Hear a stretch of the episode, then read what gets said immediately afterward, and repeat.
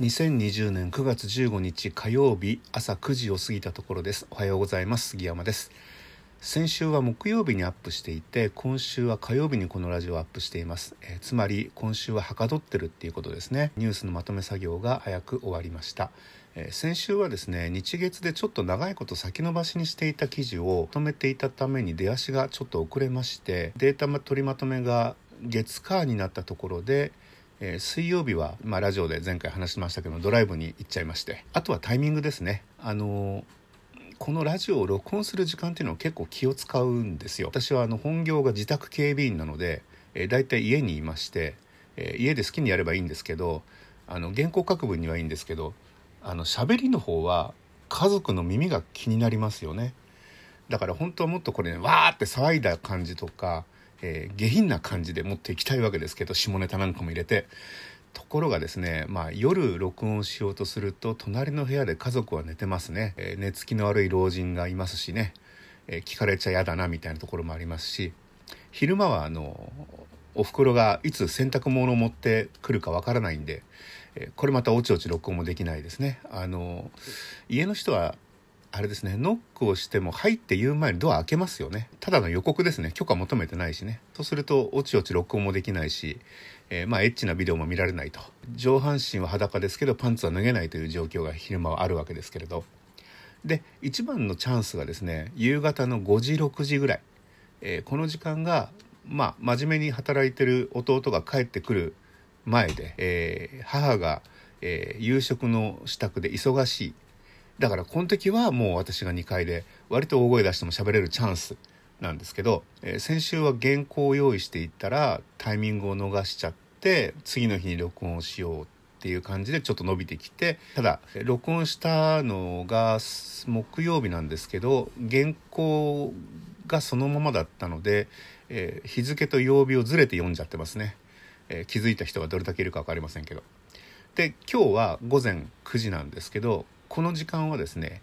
えー、母がですね、えー、老人会の催しに出かけてます。毎週火曜と金曜日午前中がチャンスかなというふうに思います。先週盛り上がったのはあの山満ユーカリが丘線の20時間耐久というハッシュタグでツイッターが盛り上がりました。えー、山満のユーカリが丘線っていうのはあの京成電鉄のユーカリが丘駅から不動産会社がね山満という不動産会社が作った路線で丸いちっちゃな環状線に、えー、ユーカリが丘駅に取り付く枝線がついてるっていう感じで列車はあのそこをくるくるくるくる一方通行で回ってるっていう路線なんですけどこれがですねユーカリが丘駅に全泊して翌日の始発から終電まで乗り続けるっていうチャレンジをしたツイッターユーザーさんがいらっしゃいましてその模様をずっとあのツイッターで中継していたところが少しずつ話題になっていって地元のラジオでも紹介されたとかついに山満さんもあのその騒ぎに気づいて、えー、マスコットキャラクターとかなんか副社長さんがあの差し入れ来てくれたとか、まあ、すごい盛り上がって面白かったなと思います。その山満っていう会社についてはね鉄道プレスネットさんが詳しく紹介されていますしこの騒動に関しては J キャストさんが紹介してますけれどもまあネットのバズりなのでこのぐらいでいいでしょうね。僕が書くのはちょっと野暮かなと思って。あの山満って実はあの、まあ、鉄道会社なんですけれどあの鉄道路線なんですけどちょっと扱いづらい路線ではありました。なんでかっていうと完全に住民のために作られた不動産会社が作った路線なのでどうもねその地域のプライベートな空間に立ち入るような感じになっちゃうので、えー、趣味の対象としてはねちょっとはばかられる感じ。例えるならその高層マンションとかビルのエレベーターみたいな感じであれを趣味として扱っていいのかなっていうみんな乗りにおいでよってもちょっと言いづらい路線ではあったんですけど今回はね図らずも一人の冒険者が あの広めてくれたというかいい形でクローズアップされて久々にそのネットの面白さを目撃できたなというふうに思います。えー、先週は他にあのひたちなか海浜鉄道さんがあの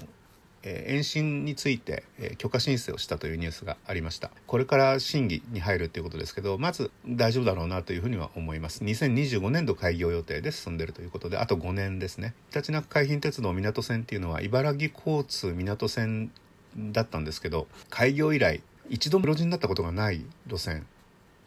だったんですね。でそれをあの廃止したいっていうところで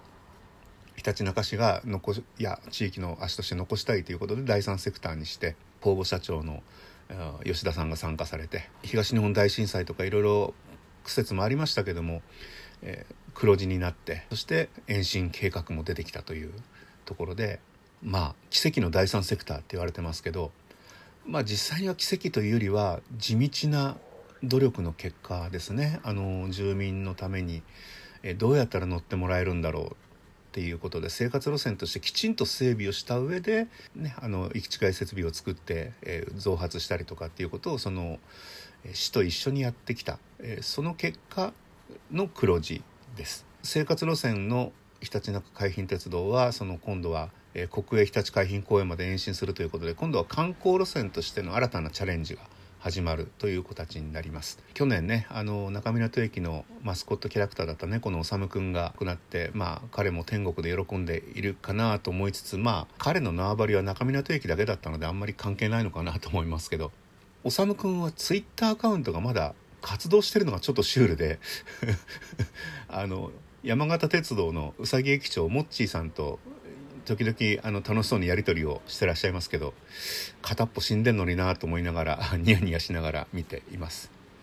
えー、それからウエストエクスプレス銀河がデビューしました。感染拡大を避けるため運行延期してたんですけど記事ではねあの観光寝台列車とか寝台列車っていう言い方をしてるんですけど僕もちょっと寝台って言い方やめた方がいいと思いますね。あの実はあの JR もあの公式に寝台ってあんまりもう使ってないような気がします。寝台料金だけ残ってるのかな？僕あんまりカタカナ言葉使わないですけどね。寝台って言葉今どっちかっていうとあの病院とか葬儀の用語になってますよね。霊柩車とか。だからあんまりもうなんかふさわしくないかなというふうには思っています。寝台列車はもう終わっていいですね。ベッドということで行きたいかなというふうに思ってます。えー、それから僕としてはあのぜひ皆さんにおすすめしたいのはでもう18日に終わっちゃいますけど鉄道ゲームのお話で、えー、エピックゲームズというところで、えー、鉄道会社運営ゲームレールウェイエンパイアっていうのが今無料でダウンロードして遊べるようになってます。PC 用 Windows 用のゲームなんですけどえアメリカの西部開拓時代の鉄道網を作るというゲームで、えこれはぜひね無料ですから遊んでもらいたい。僕もあの実はちょっと攻略記事とかねゲームライターだったらやりたくなるところなんですけど今んとこ遊ぶのが忙しいので、まあ、いつかブログで、えちょっと書いてみたいなとは思っています。書きたくなるゲームっていうのは結構久しぶりに出会いましたね、えそれからプラットのぞみっていうね新幹線格安切符が出ましたけどもこれあの EX 早く解くよりちょっと高いんじゃないかと思いますので、えー、まあ大騒ぎしてる割には実は大したことないなっていうような気もするんですけどそれからもう一つ、えー、JR 西日本があのドラえもんとタイアップしてどこでもドア切符というのを作りまして、えー、JR 西日本と JR 九州 JR 四国に全部乗り放題でプラス5,000円でグリーン車にも乗れて指定席も6回使えるみたいなすごい切符が出てきたんですけどあのよく見たら相変わらず JR 西日本さんは2人同一工程で旅する時用っていうことで一人もにはちょっと使えない切符で寂しいなというふうに思ってます。あのこんな時のためにねちょっとあの正しい意味で出会い系サイトを使って